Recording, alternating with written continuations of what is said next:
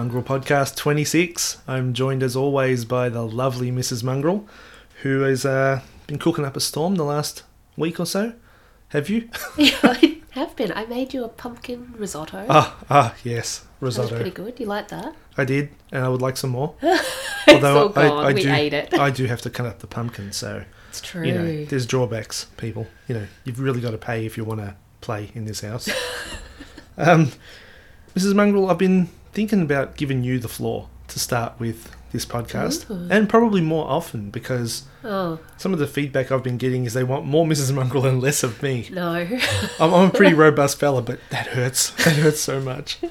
So anyway, I, I thought I'd just get the state of the game from you going in, the state of the AFL game right now. Look, there's actually something that's bothering me Uh-oh. quite a bit, and Uh-oh. it's it's actually about one of your writers, Well, look, they bother me a lot too. But is there one in particular? Daniel. DJK. DJK has let me down terribly. He Oh. said something in the mongrel chat, which I'm I'm not privy to, but you pointed it out to me because you couldn't stop laughing. But it has cut. I was laughing with deeply. with everybody, with you. Now, I just want to point out at the moment you're pointing to a T-shirt that you have on, and it has Nicolas Cage emerging from a banana. Now, I bought He's this also for you. he's also naked, emerging from a banana. Now, I bought this for you as a joke. Yeah, it's not funny. It's great. Well, I love it. Yeah, it's, it's Brilliant. turned rather serious. You also bought me some stickers with his face on it for Christmas. I did, and that now our daughter plays with them, and she calls him the Wizard. the wizard cage, and I think you bought me a pillowcase with his face on it. Yeah, look, they were all joke presents. I'm sorry you took them so seriously. So, So, yeah, Daniel said that said something rude about Nicolas Cage. no, he said something rude about one His of the teams. or his acting, or He said he hadn't seen a performance this bad, referring to a team that was getting beaten pretty badly, and I can't remember which one it was. And he said that he hadn't seen a performance that bad since he saw the last Nicolas Cage movie. look. On one hand, I'm furious at him. what a flog.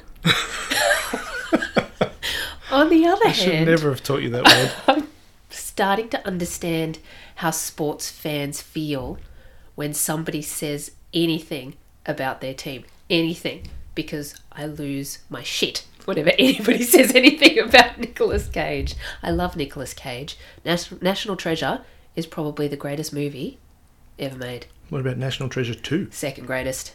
Sometimes first, depending on the mood I'm in. And yes, uh, you know, admittedly, Con Air hasn't aged particularly well, and that's fine. Nor has his hairstyle from that movie. Come on, that, that's that's obvious. He's, His flowing locks are gorgeous. What? Are you, don't even talk to me. a don't mullet, even talk a mullet to me. is all business at the front and party at the back. He's got nothing going on at the front. He- He's just like a it's like the veranda, and the party's out the back. I feel like we might go on a health kick. No, it's about it. Nicolas Cage is great. I take it all back. Anyway, I'm Dan- pretty angry at Daniel. He's no longer my favourite writer. Daniel's got a bit of work to do. Now Trent's my favourite writer. Trent, okay. I, I'm not sure about Trent's take on Nicolas Cage, but uh, maybe it'll all, all come out in the next week or so, Hmm. and we'll have another opening segment where you just pay out on someone. Oh, it's all right. I'll forget about this in a week. Oh, good. I'm looking forward to you forgetting.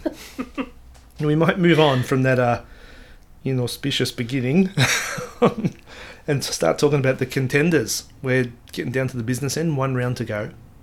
We're sorting the wheat out from the chaff, which is a great saying. I, don't know how they do that.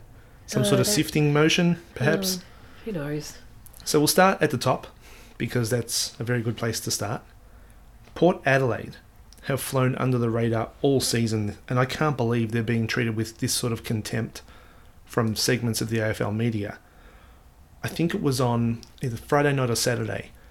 They spoke about was oh look, I say AFL media, but you know, it's just some bloke sitting around talking really.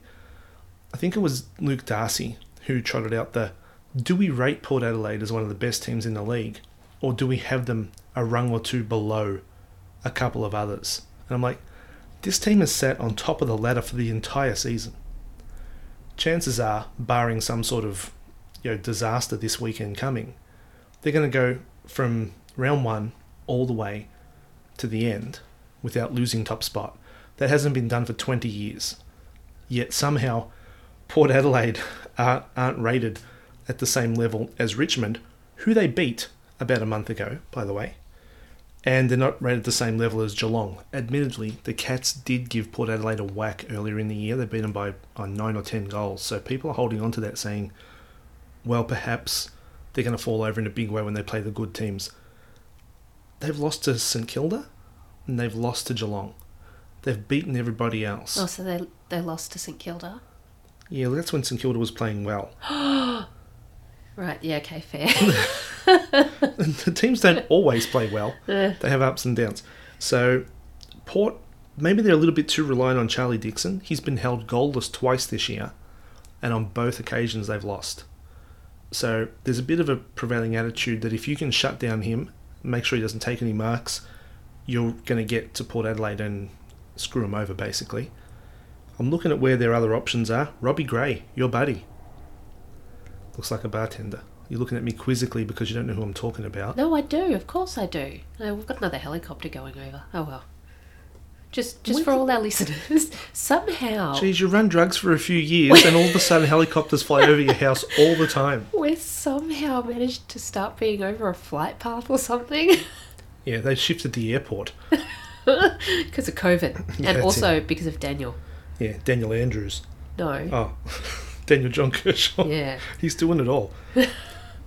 so I, I reckon they're, they're starting to get the best out of Robbie Gray again. Not his optimum, but it's getting to the point where he's starting to do the little things that make a big impact. He had a little tap on, just brilliant little side tap to a running player on the weekend, set up a goal. And I'm like, yeah, he's actually starting to look like the sort of player that will make a big difference. I was going to say in September, but we are in September. In October, when the finals start. They also need a lift from Connor Rozee, who he's been thereabouts, but he hasn't made that next step from a spectacular first year. He's a very, very good player, but I reckon he's got a level or two that he can get to that he hasn't been to this year. And I reckon one of uh, Todd Marshall or Mitch Georgiades needs to have a big finals campaign as well for Port to for Port to make a prelim, possibly into the grand final. There's another Todd. Another Todd. He this is one I, I always call him Sticks. He's all arms and legs, and he's he's got like a sunken chest. The poor bugger. Oh, He's only young. how old is he? Oh, he'd be maybe twenty, I oh, think. that's a bubba. Okay. Yeah, so he's no he's no Darcy Fogarty who's all thighs and, and arms. but um, He's also twenty. yeah, he's twenty as well. So, but he what he what this guy does is he kind of gets under the radar and sneaks out a little bit and takes the heat off Charlie Dixon a little bit. The other bloke, Mitch Georgiades, was the guy I told you about who had his dad played and kicked all those goals on oh, debut. Oh, yeah. So he'd be looking at his son going, Yeah, you're going well, son, but I did this and I did that. He's a bit of a spring heeled jack, so huge natural leap, can take a big mark, but can also go missing for a long time.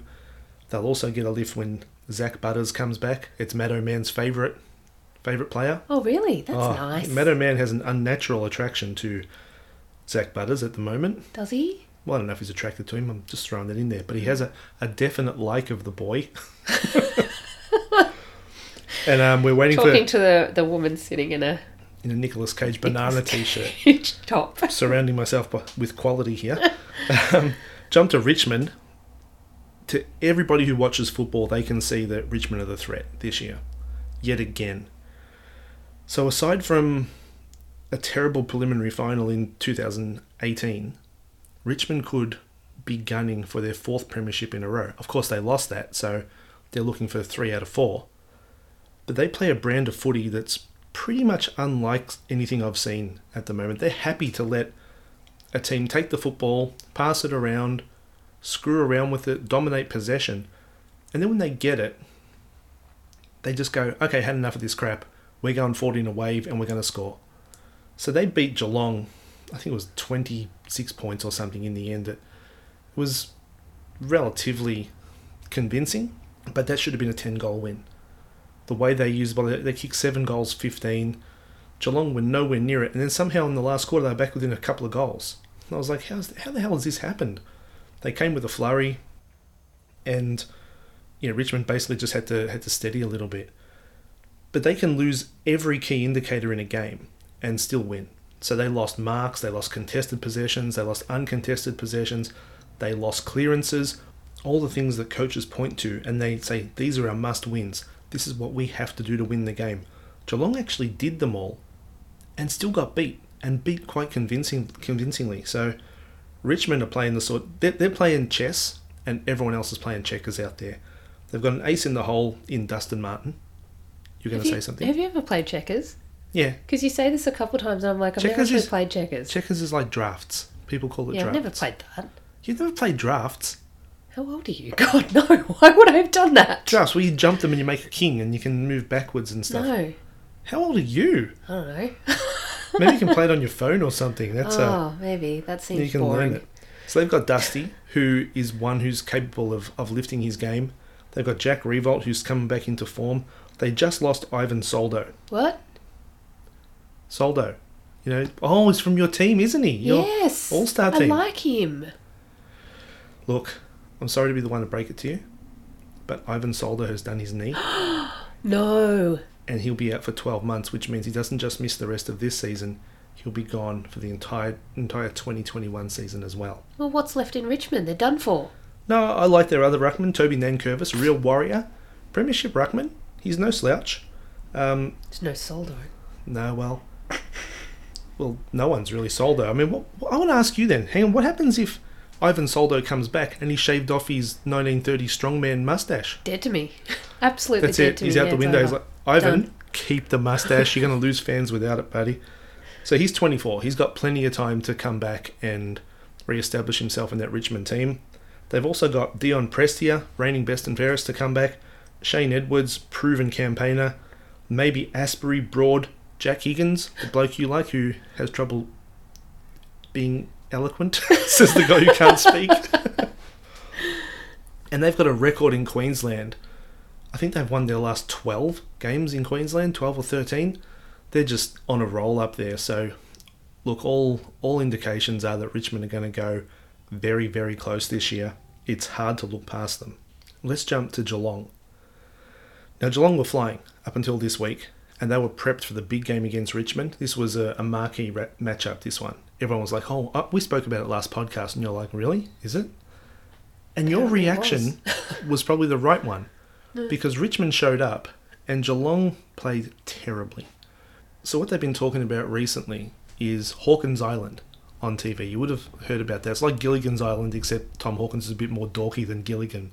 So, they open up this huge space in their forward line and they leave Hawkins one on one with his opponent. And Richmond just came out and said, no, fuck that. That's not happening. They bought up all the real estate on Hawkins Island. They plonked their tents down. They plonked their umbrellas down, and they said, "No, no chance, Tom." And they just blanketed him. Dylan Grimes was all over him like a rash. was all over him like a rash Joe Ganino comes home with. That's, how more like bad it. it. was. Is that better? There you go. So they absolutely gave them a caning. And I was wondering, where's your plan B? Geelong? No real plan B here. They just kept kicking the ball long to Tom Hawkins and hoping he was going to do something. It took until the last quarter when they moved Esava Ratugolea forward, and he took a couple of strong marks. And had he been able to kick straight, he might have uh, might have brought them back a little bit. So I look at Chris Scott and I think, is he being innovative, or sometimes is he being too smart for his own good? He opted to play a bloke named Ben Jarvis. I think his name's Ben.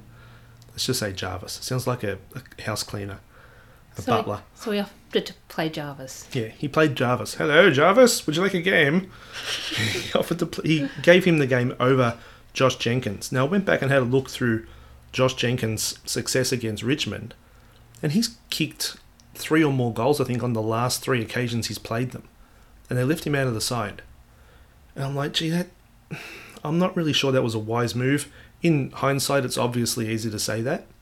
But even going into the game, I'm like, wow, I would have really played Jenkins in this game. I think he's he's comfortable playing against Richmond. He's not overawed, obviously. This Do young they, kid, do they say something if they're sick? if they're sick, Yeah, like if if JJ was sick. no, he wasn't sick. He was ready to play. So he was named as an emergency, which means if someone gets injured, Oh, he comes oh, in. Oh, right, okay. Someone did get injured. Gary Rohan didn't play. And they opted to put Jarvis in for his first game against Richmond. oh, I can't remember when it was during the game, but at one point he went for a mark, and you could tell he was a bit iffy, and he ducked his head. He put his head down to try He try and soften scared. the. Yeah, he got a bit scared. He made up for it a bit later on, but at that point you were like, oh gosh, he probably shouldn't have played. They got a bloke, bloke called Mark Blicavs who can play anywhere basically, but his best position is in defence. They've been starting him on, him on the wing. They did it last year in the finals and it backfired enormously. I reckon Geelong really need to have their role players at their absolute best. Guys like Luke Dahlhaus, Tom Atkins, Brandon Parfitt, whose defensive side's really come on this year. He needs to be at his best. All those sort of players have to be playing at their optimum in order to match it with Richmond. If they're down, Richmond will kill them. And other teams should be able to capitalise as well.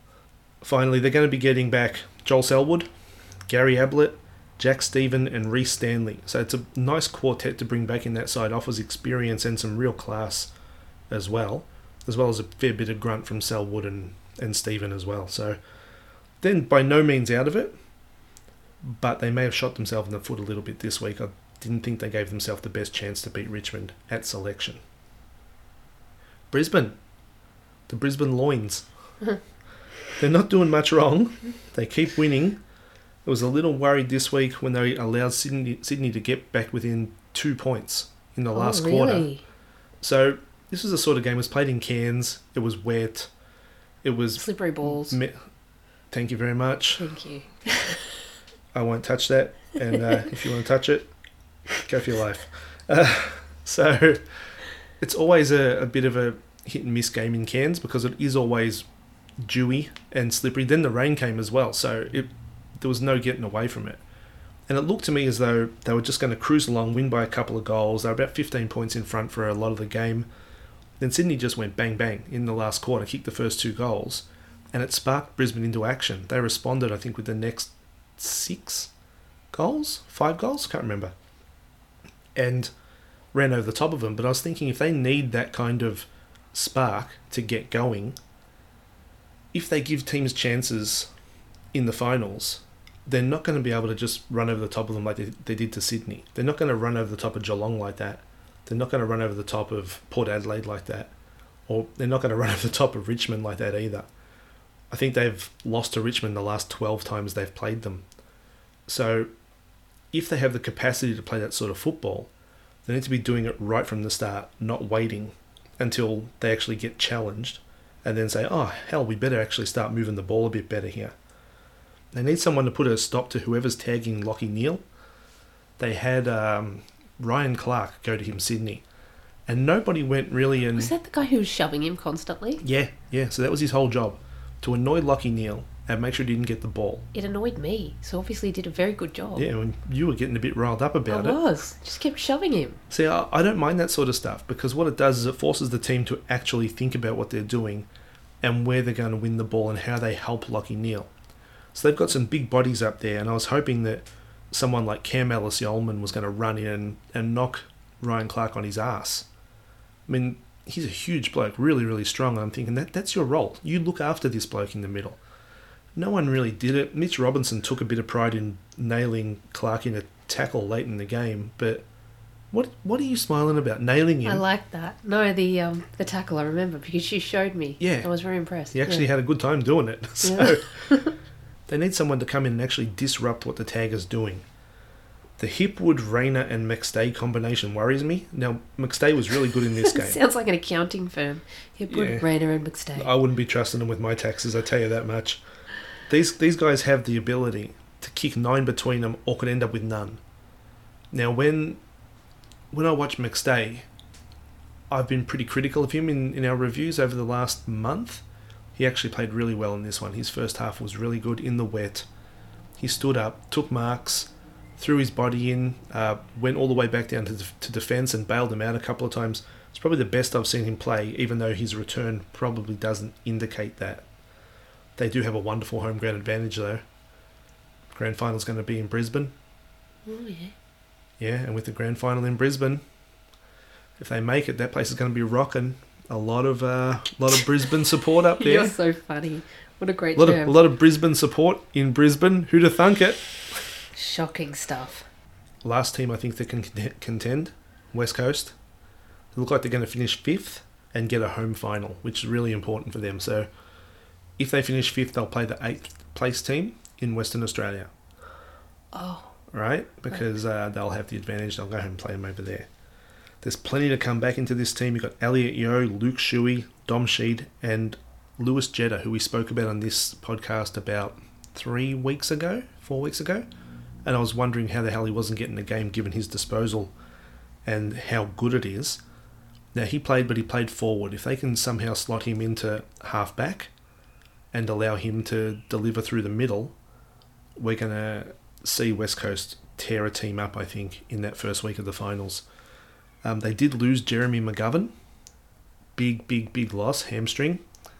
And it looked like a bit of a nasty one. So, remember when I did mine at the park the other day and I was walking relatively okay? yep. He wasn't walking okay. He was very stiff legged, had a lot of trouble getting off the ground, uh, was hobbling around on the bench, and his role is vital to West Coast. They've got a bloke called Tom Barrass who can who can slot in and have some big games, but he doesn't have the same presence as McGovern did. He'll really have to lift his game and fill the void until McGovern's right to come back, assuming West Coast get that far into the finals. If we look at the rest, there's a few teams going to make the eights. Do we expect the Dogs, Saints, and the Pies to make noise in the finals? Go on. yes. You expect who? Dogs and the Saints. You expect them to, who do you expect them to beat? Oh, look. Because the chances are they might play each other in the first week, and the loser goes out. Oh, the dogs will go out then. Are you saying goodbye to the Dogs? Oh, I like Bont, don't I? Oh, maybe Mm. not. well, you know you're Was it easily Caleb swayed. Daniel? Yeah. Oh no. Oh dear. Oh no. So of that group, I'm looking at who's most likely to cause some upsets.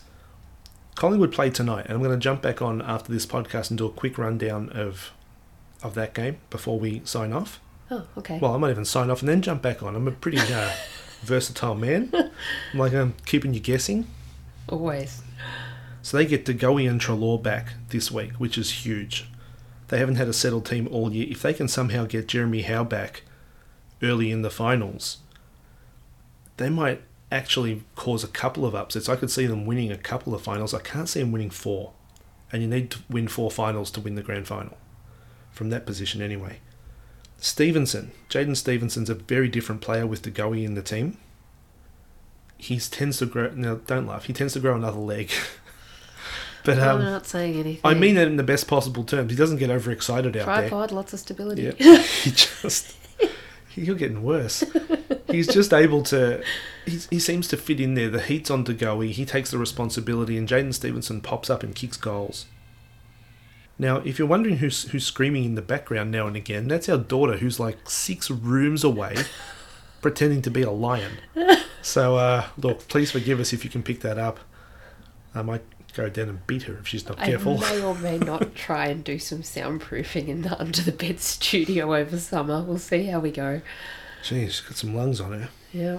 Anyway, so I think if any team from that bottom half of the eight or the bottom three in the eight are going to make some noise, it will probably be Collingwood. However, if they lose to Gold Coast tonight, uh, you know, all bets are off. Go St Kilda. Yeah, go where? Um, so That's that's the sound of a salty Hawthorn man right Ah, there. There is. It's coming up in a minute. Don't worry about that.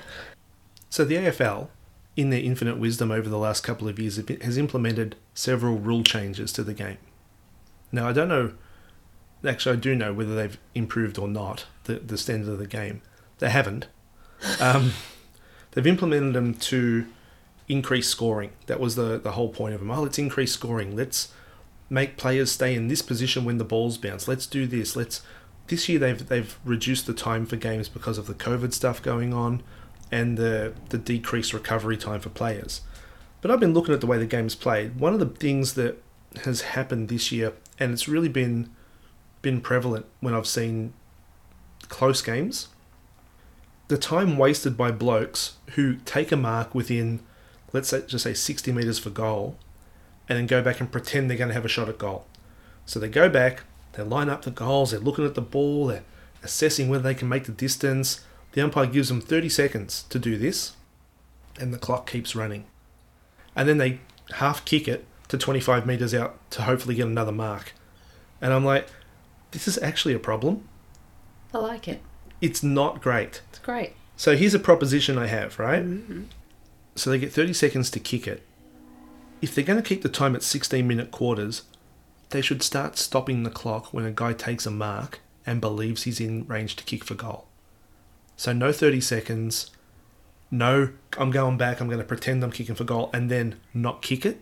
Yeah, but how how far out? Like, I mean, that idea of believing they're in, within range shouldn't it be a hard and fast rule? Because So say 50 metres. yeah, So if you mark within 50 metres, the clock stops. Is that like a big distance for somebody to kick? Pretty freaking big for me, Yeah, considering I hurt my hamstring kicking from 35. Um, and then as soon as the ball hits the guy's boot, you start it again. So if he elects to do a little dinky kick 30 metres out, as soon as he kicks it, the clock starts again. Yeah, So it doesn't just stop and stay stopped. This way, he's not even wasting time. He's wasting his own time, he's wasting the crowd's time, but the clock is actually stopped and the game clock doesn't keep running down. Hmm. So, players can take as long as they want in that regard, and it doesn't make any difference at all. The other one I got for you is a ball ups or centre bounces, the clock should stop at the whistle every time. So what happens now is that these guys pile in on top of each other. The umpire calls for the calls for a ball up, blows his whistle. Over he comes. The guys piss fart around on the ground with the ball. The clock keeps running and running and running again. By the time it takes the umpire to get the ball, to go back, see who's ruck nomination, and throw the ball up, can waste about eight or nine seconds. My proposal, and this is obviously not an official proposal because I don't have the capacity to do this. are you telling me you're not in charge of things? Well, I hate to break it to you. so as soon as the umpire blows the whistle for a stoppage and a ball up, the clock stops again. He grabs the ball, and as soon as he throws it up, once the ruckman touches it, or the ball touches the ground. So if they completely miss it because they're uncos, and the ball hits the ground, the clock starts again. So it's not really affecting the amount of You're just trying to make the quarters go on for longer. Well, if they're going to make them 16 minutes and they're trying to, like I heard there's high level talks at the moment at AFL about continuing on with 16 minute quarters. But that, if you stop the clock, that will then just blow it out to what twenty minute quarters again, or whatever they were. I don't know. Well, I'm a big that fan of 20 minute quarters. Oh, there you go. All right. And you're thinking, let's just say on average, the guy has a shot at goal and there's five or six a quarter, like set shots, and they're taking 30 seconds every time. That's like three, three and a half minutes gone for guys lining up for goal, and half the time they don't even kick for goal. So it's just basically time wasting. So yeah, I'm looking at that going, I'm a big fan of wasting time, but yeah, uh, look, when I'm at work, I'll waste time till the cows come home. But when I'm actually watching football, I hate seeing a guy standing there milking the clock and then not even having a shot for goal. I think that's a crap rule. So we've had some retirements in the last 24 hours. love the idea of retirement. Okay, yeah, I mean, these guys are retiring. They're 31 years old. living the dream. Yeah, and they've probably made a lot more money than me Oh, too. yep. bastards. Hawthorn lost Ben Stratton and Paul Puopolo, both premiership players. Ben Stratton, uh, Hawthorn captain currently, Oh, and he's hanging them up. Probably the right call, and it probably also indicates that Hawthorn are in for the rebuild now. So there's the two senior players. Puopolo, been a really, really great servant in the club. Ben Stratton as well, and those guys are out. Bryce Gibbs hung him up on the weekend, had a farewell game. His missus was in the grandstand crying, you saw that? I did. Yeah. And I think I told you if you retired, I wouldn't cry. Yeah, I'd, I'd, be, be, like, good, happy. do some more housework. I'd be saying, how do you do that? What does this button You'd do? be on- crying. What does this button do? What's this H mean on the tap? so he was hanging him up. He got a really, really good game. Had 27 touches. He'd probably be in the votes actually in his last game. The Crows won. and He got chaired off by his former teammates from Carlton. So kind of had a, a ripping day at the footy. Bryce Gibbs for his last game. And uh, sadly, his former teammate Matty Kreuzer didn't get the same kind of send off. He he's been injury plagued. The poor bugger. He was viewed as the player Brodie Grundy was in 2019. That's how people thought Matthew Kreuzer would be, and he hurt his knee. He just continually had had health issues. He had a heart problem as well. He just couldn't get a, clean run on it for, for so long, and he's decided to hang it up as well.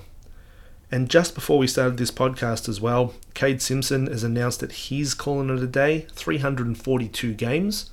A lot of games there, Mrs. Mongrel, considering is. you can only play like 25 in a season, really. And he's had a fantastic knock at Carlton under some very trying circumstances in some very, very bad years. Sadly for him, he retires as the player with the most losses in history. Oh god. Yeah, so not not the greatest uh, title to have next to your name, but he'll also be remembered as a Carlton legend when all's said and done. So Well, good luck to him. In really, really sad news for Carlton, Marc Murphy is still going to play, so um, they have to put up with him uh, impersonating a midfielder for another year. So speaking of the Blues, they lost to the Crows on the weekend. Crows' third win in a row. Now, all of a sudden, the Crows have gone from absolute sure things to win the wooden spoon, which you get for coming last. I don't know what a wooden spoon is. Award. Really? is, Yeah. Maybe you could use one in the kitchen when you cook. oh, oh, oh, sorry. No. Did I say Quick. we're on a health kick? Suddenly we're vegan. Uh, edit that bit out, please. so suddenly they're on equal points with North Melbourne. Three in a row wins puts them at 12 points. North Melbourne also with three wins for the year, and they got theirs really early in the piece too. They're 6% behind them on percentage. The problem is they're actually playing Richmond this week. So they've got this great run home, three in a row. North play West Coast and Adelaide play Richmond. If Adelaide were able to pull something out of the hat here Yeah. and knock over Would Richmond, everybody just lose their shit oh, completely? oh. Adelaide people would lose their shit. They owe they owe Richmond a couple. I mean, they were absolutely towed up in the 2017 grand final. They never really recovered from it. It was the catalyst for that camp that destroyed the club. God. Uh, people said on that camp they played the Richmond theme song to them and stuff. Uh, people have come out since then and said they did it once on a bus or something, but you know, they owe Richmond a few. If the Eagles come out and absolutely thump North Melbourne on, I think, Thursday night, is it? You'd know, you're a fixture lady. Have I? No, you're not really a fixture lady. Um, No, I don't think so. Anyway, if the Eagles come out and thump North, then I wonder whether Adelaide just absolutely go hell for leather against Richmond to try and get off the bottom. Sure, they lose the number one pick, but they're still going to get get number bit of pride two, back. get a bit of pride, instill a winning culture in the club. It's a long shot, but yeah, they've never finished last. Never finished last. And you think internally, there'd probably be a bit of a tug of war between people going, do we go for this win? Do we just kind of put in a, a good effort and lose and can keep our bottom spot, and keep the number one pick? The thing is, they're, they're mooted, mooted, Moot, moot. mooted to lose, uh, sorry, to move on one of their players, which will possibly net them a compensation pick that usually comes after your first pick. If they've got pick one, that means they could get pick one and two in this coming draft. So a lot's at stake. I mean, it'd be lovely to have a win, but at what cost? A draft pick, basically, Yeah. a move down the order. While we're on the Crows, did Carlton absolutely shit the bed against them? They were in the finals race up until this game. And they came out and kicked one goal in the first half, and it just looks as though they they'd just given up the ghost. They Patrick Cripps looks banged up, and not the sort of banged up Joe Ganino looks when he limps home with his pants around his ankles. I'm, I'm talking. oh my god. I'm talking about he looks hurt and he looks really, really sore. You know, if I ever meet Joe, You can't meet him. I, I don't think I can now because I just I He won't know what to say. He can't live up to everything I've built him up or built him down to be. There'll be a sort of curious horror about our meeting. Anyway, Yeah. Anyway, Eddie Betts looks like they're going to carry him into next season, and I can't really understand why. Here's a snapshot of his, of his last eight games. He's had 8.8 touches per game, and he's got a total of three goals in those eight games. So he's been brought back into this side to offer some leadership, yes, to to be a, a nice presence and nice nice nostalgia for Carlton having him back at the club and stuff. Three goals in his last eight weeks. I'm wondering whether there's anything better on offer. is his job to get goals? That's how he's made his living over the last 10 years. Oh, that's not great then. No, so the returns aren't there. So I understand if it, if it's a case of there being nothing better on offer. I think Michael Gibbons has been really good for them, but he's had he's had Betts as his foil basically. He hasn't been getting the heat of taking the the best small defender. They got Zac Fisher who looks lively, but now I suppose Tom Papley is apparently off the table. They're not going to get him from Sydney. I'm wondering could they make a play for Alex Sexton from Gold Coast? He's been in and out of the side up there. He doesn't seem to be entirely settled. I don't know whether there's a bit of a riff with him and Stewie Dew. He's been thrown back for whatever reason into you know out of the side. Um, I wonder whether he's gettable. I think he'd be a great fit for Carlton. He would have been a great fit two years ago as well. So he opted to stay at Gold Coast. Maybe they should hang on to him. They really need someone at the feet of their bigs up there, like Harry McKay and Charlie Curnow when he gets back. And they've got this bloke Mitch McGovern, who he had one touch in the first half, and to the point where you know, I was kind of chiming into the to the mongrel chat where the writers all kind of have their say on the games. And there was wild celebrations when he actually got a touch in the second half. I was like, oh, it's a Mitch McGovern sighting. Wow, I can't believe it. So he's been on a big contract with them, and I think he's out of contract end of this year.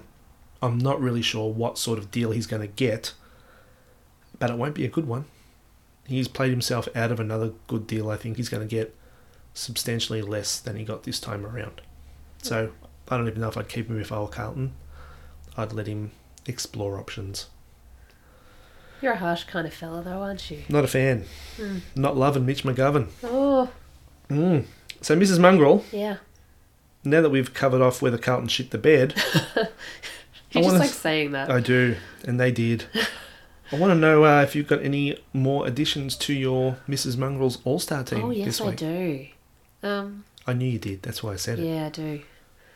Well, last time I didn't. No, you had did. To, I knew that too. I had to fess up. You did. So No I research. can't remember. I can't remember what he did, Who? but I've put Jack Viney in, Jack Viney. and I wrote in my notes through the week because he's not soft. Oh no, he's not soft. So he must Oh, have done I something remember. this week for me to go. Oh, I remember. Do you remember when he was running for the ball and the guy jumped up with his knee and collected him right in the face? And he just got up. And he just bounced straight back up like nothing he was had a happened. hero. I loved it. Well, that's what Jack Viney does. He's a Yeah. bit of a nut like that. And That's so impressive. so often you'll hear the commentators talking about how hard he is and, and he's not really doing anything to to um, earn that label at the time. And I'm like, people know when he's hard at it and why he's such a tough guy. When he does stuff like this, you don't need to tell us that he is when he's just like, you know, rolling around on the ground. When he gets hit, he jumps straight back up. That's when you tell us that he's that he's a hard man. It was good. I enjoyed that immensely. Yeah, it was a big hit too. And the second player is Mitch Robinson because I can't remember who he tackled, but you talked about it before. He ran up to the guy and he just kind of grabbed him like a koala would and just held on Those vicious koalas. and just kind of they toppled over and it just it was great. It was like this really angry kind of koala beast. he plays angry. I loved he it. really plays was good. angry, and he adds like a lot of people look at stats with Mitch Robinson, and his numbers are significantly down this year on previous seasons. I think last year in our in our games we were covering, he got best on ground three straight weeks at one point. So he's had having a really good season last year. This year he's been he's been doing a lot of the hard stuff. He said himself this is the first year he hasn't been looking at stats and going, "Oh, how did I do? When did I do this? What did I get? What sort of numbers?" He's just kind of going on gut feel and seeing what impacts he can make and little things like that, like tackling hard and throwing his body in, they don't really that they get you the same stats. So if you just hold someone by the jumper and tackle them, that's a tackle. If you grab someone and absolutely bury them in a tackle, it's just still counted as a tackle. Mitch Robinson does the latter every single time if he can. So I love it. yeah, he's, he's right up your alley. Yeah, he is. So we might have a bit of a look forward to this week. A bit of a pivotal week, last round of the season. And I know there's a game to go, and I'll, as I said before, I'll jump back on before we finish up. But I'm looking at St Kilda GWS and what it means for the. Hello? St Kilda. Oh, oh, St Kilda talk. We're having Yeah. a. Every week when we talk about St Kilda now, Mrs. Mongrel gets a big smile on her face, like, you know, we're talking about her boyfriend or something. Well, You- You're not going out with one of them, are you? fellas. Said some pretty complimentary things about you. Mm. You don't mind a nearing middle aged woman. Well, you know, takes all types. So I'm looking at what it means for the Saints and what it means for GWS. GWS can still make the finals.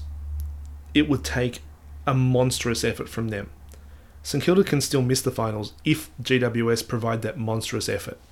So I'm not sure GWS have it in them. Watching the way they play, watching they're actually really good this week against Melbourne. They played the way their supporters would have liked to see them play all year. So they threw themselves in, they were in the contest, they worked really, really hard. They didn't get over the line. They got this young guy called Brent Daniels, who I think last week I spoke about. He's going to be really, really good. He already is. He means a lot to them, and he was out last week. Came back in this week, kicked three goals. He was fantastic.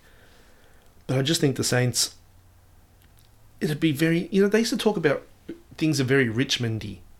They'd say, oh, you know, Richmond were eight goals up and they fell over and they missed the finals. That's so Richmondy. It's a very Richmond thing to. Now they've obviously shed that tag. They're like, yeah, we're we're we're a gun team now. St Kilda and Melbourne are the teams that do Richmondy kind of things, or what was a Richmondy kind of thing. They tend to shoot themselves in the foot a lot. St Kilda and Melbourne. St Kilda and Melbourne, your teams. Yeah, funny that.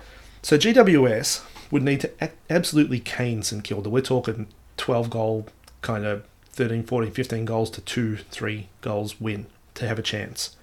And they'd also need Melbourne to lose. I don't think it can happen. No. Saints have got a lot to play for.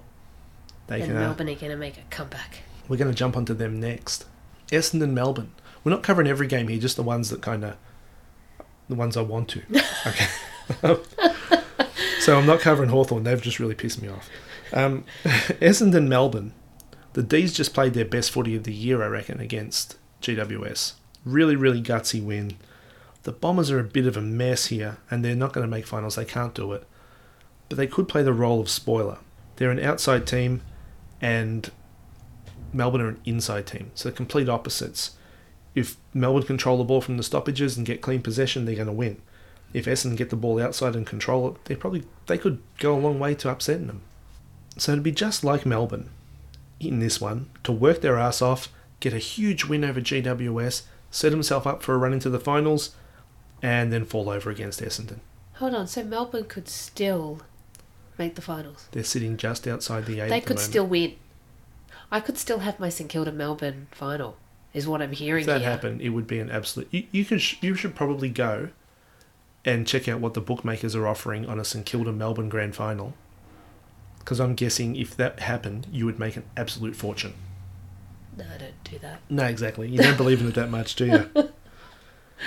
so jump into the Crows and Tigers. We spoke about it before. They're playing with belief. The Crows, if they want to sacrifice the number one pick and really go after it, nah, shit, I can't see them beating Richmond. You had me there for a minute. Mm, Look, the thing is, even when they've played well, the Crows, they've still fallen down in quarters or, you know, for a half or whatever. You can't do that against Richmond.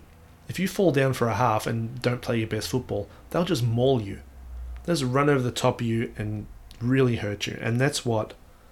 If you were Richmond and the Crows looked at all good, wouldn't you just start whispering to their players, Remember when we demolished you and then you had that camp? Half of them weren't playing then. Yeah, the other half They've were. shipped them all out. The other, the other half, yeah, they were. But um, some of their midfielders have started to look really good again. The Crouch brothers are winning the ball. Matt, in particular, has been fantastic in and under. And then they've thrown one of their defenders into the middle, Rory Laird. They call him the fridge. No, they call him the desk. The desk. That's it. Not the fridge. That's what they call me.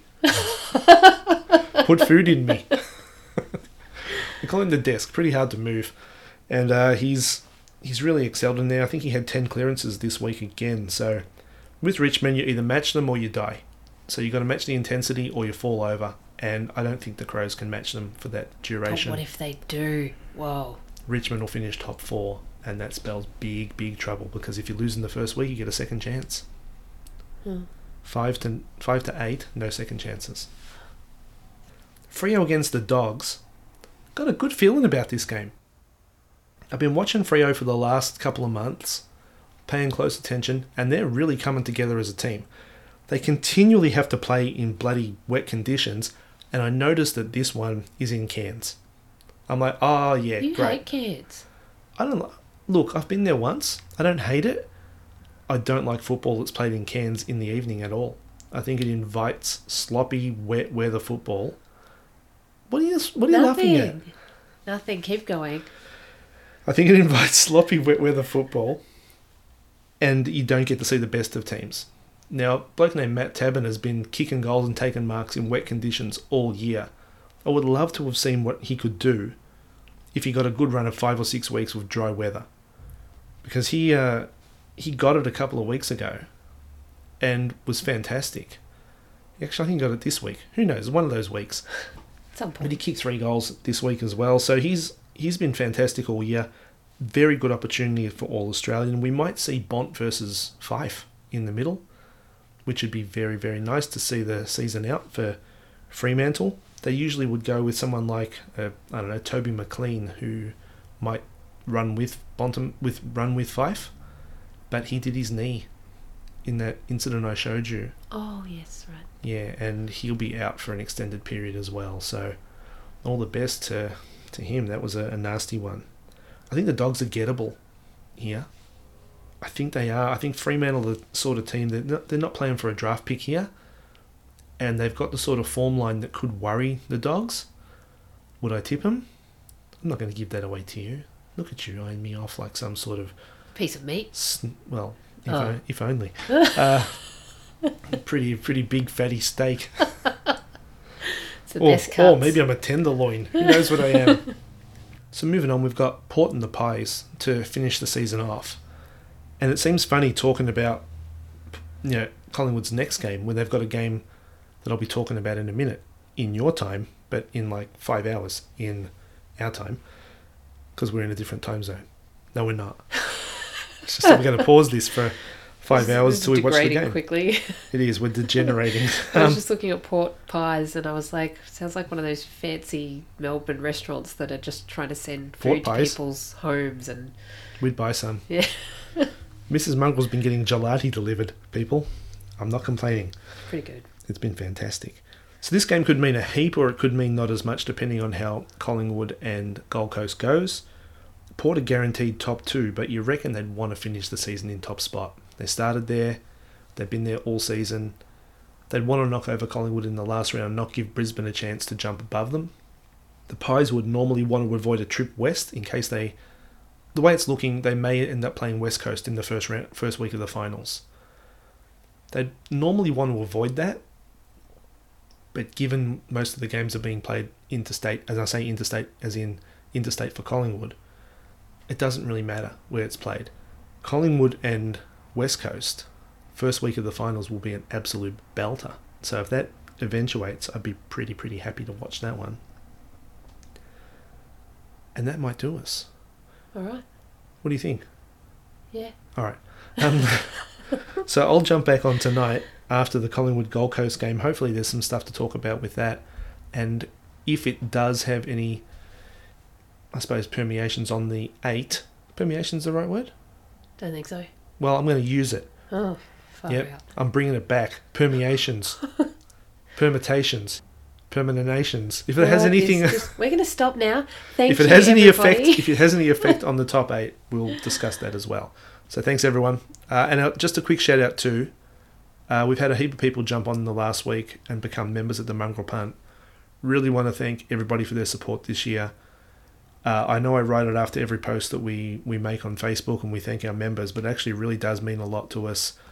And you're getting us to the point where we really want to be as a site, and we're hoping to make some improvements going forward into 2021 that you'll like and hope that you don't hate. Um, but yeah, really sincere thanks to everybody for jumping on. Um, it's much more than we expected, so thank you.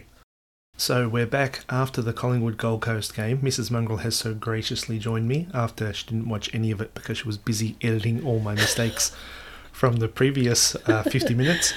But the big news is Collingwood will play finals now after knocking over Gold Coast. Oh, You sound so disappointed. I am. Look, they had a couple of guys come back tonight, and they could be difference makers. I'll get to them in a second. Before I go on though, one of the GWS players has announced that he's leaving with a game to go in the season. So he's his name's Aidan Corr. You don't know who he is? No idea. Uh, stepped up a bit this season in the absence of some some pretty experienced players. He's headed to North Melbourne by all reports. Uh, really come on as a defender. Good pickup by North. Not sure this catapults him up the ladder at all, but adds some stability in the back line. So thought I'd mention that. And before I talk about the game, I mentioned that Carlton should probably try and add Alex Sexton to their ranks this this coming trade trade period. And Sexton responds by coming out kicking three goals in the first quarter. And I'm thinking, the Suns fans would be sitting there thinking, get stuffed, mongrel. No chance we're losing this guy. But I want to make my case for a second. So Alex Sexton's been dropped twice from the team this year. His ideal role is small forward goal kicking kind of role. That will probably be taken by Isaac Rankine the next couple of years. At Carlton, I think he would slot in and take that number one position down there. He's very opportunistic. And I just reckon he'd be a really good fit for Carlton. 26 years old. No, I'm not making the greatest case, but I'm just trying to defend. I was going to say, I'm not really hearing anything that's making me agree with you. Yeah, oh, look, his performance tonight, he probably could have ended up with five goals. And had he done that, he could have been the match winner. As it stands, he got him off to a really quick start. And I don't know that. I don't know the Gold Coast will be willing to part with him unless he actually wants to go. So it'll be Well, interesting to keep an eye on Does he want to go? that. If he does, he's playing it pretty, playing his cards pretty close to his chest. Hmm. So it'll be interesting. We've got a you know a month and a half away from the trade period, and there'll be plenty of names moving. I'm not sure Alex Sexton will be one, but if he is, I reckon Carlton should have a good look at him. Jordan De Goey returned for this game, kicked the lazy four goals, gave another one away. He was the game changer in this game. He was very, very strong. They had to put a key defender on him, which meant it's very difficult for a big guy to keep up with him at ground level. But he's just so strong through there. But Close. I I don't know what he's like through the butt. I'm guessing he clenches really tightly. He's, strong through the he's a hips. he's a clean snapper. Oh my god, you just ruined it. Why did you? You ruined it. You said butt. He's strong through the hips. So at one point he was running away from goals, stopped dead in his tracks. Everyone kind of ran past him. He turned around off two steps, went bang from 50 metres and kicked the goal. There was a mistake by a bloke named Nick Holman who uh, played on after taking a mark in the goal square and got run down. And that ball went straight to the other end, and Mason Cox marked and kicked a goal. So it's a 12 point turnaround in such a such a tight game. Those mistakes really come back to haunt you. Treloar was back for, for Collingwood. Uh, that midfield looks a hell of a lot more potent when he's in there. Josh Daicos really starting to find a lot of the ball and finding time and space to use it. So when he gets it, he do- doesn't seem rushed. He's got a bit of Pendlebury about him. He's also probably got a bit of his dad about him, considering it, it's his dad. Um, so he's uh, he's looking really good. Old brother Maynard, Brayden Maynard, is um he kicked he had two horrible kick-ins from fullback, and both of them resulted in goals to Gold Coast. So it wasn't like he or, or Collingwood just had a, a clear run of it. Uh, Mason Cox had his best game of the year. Not sure about him yapping at his opponent after he kicked the goal, but I reckon that's very American kind of sport stuff, which would make sense given he's an American. But you uh, don't. You don't do that though. yeah, I wouldn't mind someone putting one on his chin at one point when he does that. Yeah, he walks up to him, he's got a bit of swagger, and he starts yapping at them. And uh, I wouldn't have. someone just plants a little kiss on his chin. Oh, yeah, maybe a, a, a Glasgow kiss, maybe. Headbutt right in the chin. That'd go alright. For the, for the Suns, Wil Powell, really, really good. 13 games into his career. He's got veteran composure already. Looks really, really good in their backline. Saw plenty of good stuff from Noah Anderson. Yeah, that Holman moment, that was his Riewoldt or Taberner moment. I wish he could have that back and go back and kick the easy goal. Lukosius, Jack Lukosius, who you thought Lukosius King. yeah, you thought that was his name. thought that was his I said name. Lukosius and King, and you got I'll all forever confused. be disappointed. This bloke, he he needs to ha- find Brennan Cox from uh, from Fremantle, and they need to have a casual off when they get the ball. Like they just both look so natural and calm and under control. Like nothing phases them when they get the ball, and they need to have like a Zoolander walk off to see who can be the most casual when they get the football. And we can all watch and go, oh, look at the way he does, doesn't give a shit. Oh, he's yawning. Look at him. Oh, look, he just laid down for a little while. he just gets the ball. He kind of looks around. Sounds like He me was- when we go to the Oval. Yeah, he was pointing at like at a player telling him where to go at one stage and what to do, as another guy was about to tackle him and coming in like at hundred miles an hour trying to get him, and he's pointing up the field like, "You run down there, do this," and then the guy hit him as he kicked the ball and he got a free kick for it. It's like he, like he sees the game in slow motion and decides to move in slow motion as well.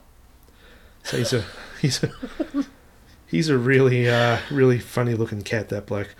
Now, one comment was made. This this game was played in the evening in Brisbane, and halfway through the third quarter, the commentator um, Anthony Hudson, who everyone kind of loves, mentioned that the ball was like a cake of soap out there. Oh. And I'm like, Oh. hang on a second, it hasn't been raining there. This is just what Brisbane is at night. Really? Now we've got the grand final scheduled for that, you know, for this time slot in Brisbane, and I'm like, this is why people were campaigning for somewhere in the southern hemisphere where you can, well, further in the southern hemisphere Where it's gross, yeah. where you, you don't get that sort of humidity because that ball was slipping all over the place tonight, and it's the sort of sort of conditions where you're not going to see the best Yeah, of but Melbourne weather is, it, like I said, it's gross.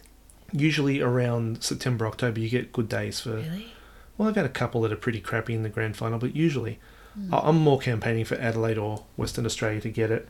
They've got a better climate.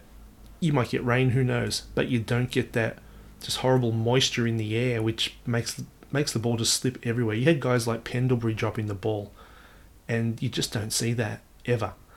So, yeah, really didn't like the look of that.